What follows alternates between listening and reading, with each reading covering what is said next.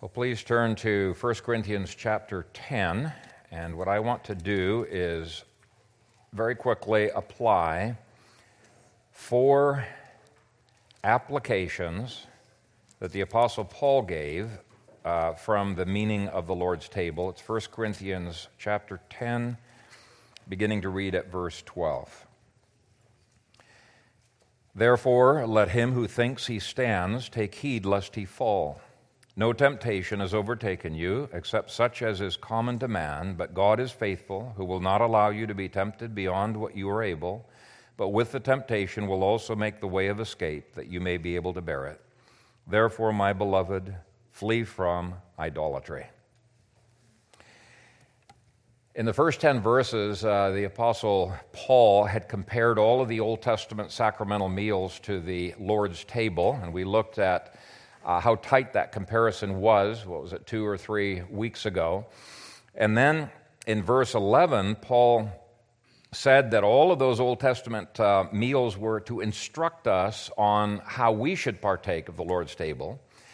And then he gives four logical applications in verses 11, uh, 12 through 14 that flow from the meaning of the table. And here's the first application Therefore, let him who thinks he stands take heed lest he fall. The Lord's table is a continual reminder we can't make it on our own. And if we think we can stand on our own, we don't even remotely understand the meaning of the Lord's table. The Lord's table reminds us that just like we need food continually, we need Christ continually. We need His blessings. We need His discipline. We need His grace that's pictured uh, in this uh, meal. And it's a reminder that without Him, we can do nothing. A second thing that we see in the Lord's table is that you can do all things through Christ who strengthens you. And so there's really no excuse when you fall into uh, sin. Uh, he guarantees in this covenant pledge that He will provide everything you need to be able to grow up into Christ. And He deals with some of the excuses. Verse 13 No temptation has overtaken you except such as is common to man. Paul is saying, you can't use the excuse that my lot is way more difficult than somebody else's lot because he says everything that you've gone through, other people have gone through, and if they have gone through it successfully by God's grace, you can as well. Uh, he goes on, but God is faithful. He's faithful even when we're not faithful. He's faithful to his covenant. He's faithful to the promises that he gives in this in this meal. And he even controls your environment because he says, Who will not allow you to be tempted beyond what you are able, but with the temptation will also make a way of escape that you may be able to bear it. So God guarantees you're never going to be in a box that you can't get out of, where you're forced to sin. You had no way out of uh, the sinning. He says, no, He always makes a way of escape uh, by His grace. And one of the things that encourages me about weekly communion is that God doesn't just cut covenant with us once and say, okay, you're saved, but if you blow it, you're in trouble. Okay, you've blown it, you're out, you're outside the kingdom. No, even ahead of time, He reminds us that we're going to blow it and we're going to blow it again. And weekly, He renews His covenant with us. And in doing that, He's saying, You can do it. By my grace, you can do it.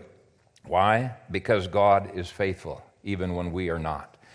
And then the last thing that it reminds us of is that this means we have a responsibility to live holy lives by His grace. So, verse 14 says, Therefore, my beloved, flee from idolatry. So, just to sum up, uh, he's saying in verse 12, we can't do it on our own. He's saying in verse uh, 13, but we can do it with Christ. And so he's saying in verse 14, then get on the stick and do it by his grace. Okay, that's basically what he is saying. These verses show that there is no room for pride on the one hand or for excuses on the other hand. And that's because we need his provision and we have his provision. So let's go to the table rejoicing that he has provided for us everything that we need uh, for life and for godliness and uh, at the same time committing ourselves to living a life of godliness. Let's pray.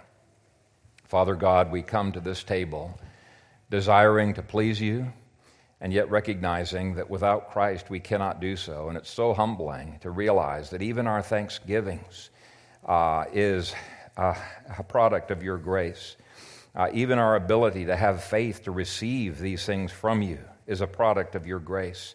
Help us never to grow callous to our need of your grace. Help us always uh, to depend upon you and with an aggressive faith to live righteous lives for you. And so I pray that you would strengthen this, your people, as they partake of this uh, holy meal.